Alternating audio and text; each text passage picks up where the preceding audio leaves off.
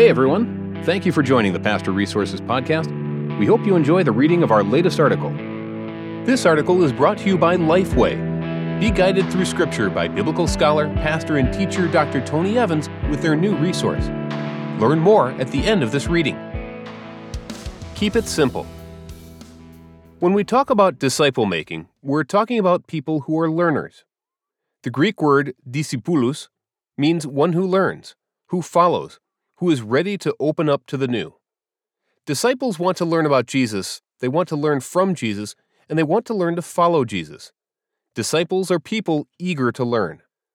My friend Diane lamented the mistake she made about the women she invited into her small circle. I chose people who I thought needed to grow, not those who wanted to grow. Sometimes those who need to grow as disciples may not want to grow as disciples. We must look for those in whom the Holy Spirit is at work, and this is often demonstrated by people who are eager to learn. The qualifications for who to invite into our small circle of disciple making are pretty simple. We look for people who show up and for people who are eager to learn. Now comes the commitment question Do I ask for a commitment from someone to walk with me? The answer is both yes and no. If I'm inviting people into a circle of disciple making, a small group that meets for the purpose of shaping our lives to follow Christ, then I ask for a commitment. I expect people to come prepared. There are always assignments and work in discipleship circles, to come to participate, and to come to apply. Sometimes I invite people to a circle of two, me and one other person. Do I ask for a similar commitment that I expect from a small group? Sometimes I ask for a commitment, but generally I simply do it. I identify people in my network of relationships who show up to grow and have a hunger for life change. I invite them out for coffee or a meal.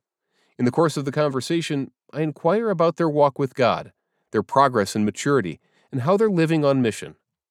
I then issue a simple invitation. How would you like to regularly meet to talk about what it means to be Jesus' disciple today? If they say yes, I set up our next meeting. I may or may not use a curriculum as I would with a small group when I talk with someone one by one. However, I do have a picture in mind and I do have a process to go deep. Inviting people to walk with us in this life of discipleship does not have to be complex. We can keep it simple. Simplicity brings clarity and commitment, and it creates effective communication. When we invite people to walk with us, we keep it small. We keep it focused with a clear picture of a disciple, and we keep the qualification of who to invite Pretty simple. We look for people who show up and for people who want to learn. As you consider your disciple making walk, keep it simple by asking these questions Are you willing to start small with a few? Do you have a clear picture of a disciple, the destination of your walk? Are you wise in your selection, looking for people who show up and want to learn? Your rich journey in disciple making will be greatly enhanced as you focus on simplicity. Keep it focused Find the essentials, aim for clarity. Start small, invest in a few. Be clear, have a picture of a New Testament disciple. Select wisely who shows up, who wants to learn. Excerpted from Walk With Me Simple Principles for Everyday Disciple Making by Bill Mowry, copyright 2021. Published by Moody Publishers. Used by permission. Bill Mowry MA, Ohio State University, has a passion for creating ministry cultures where relational disciple making is the norm. Bill and wife Peggy serve on staff with the Navigators Church Ministries in Columbus, Ohio. Bill is a published author in culture building, evangelism, and disciple making. You can contact Bill at his website, www.alongsider.com. Within our hearts is a desire to discover God. Do you want to see Him?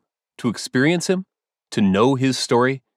Learn more about the Tony Evans Study Bible now at csbtonyevansstudybible.com. Thanks again for listening to the Pastor Resources Podcast. To read all of our articles, head over to pastorresources.com. And don't forget to subscribe to our podcast for more articles and special interviews.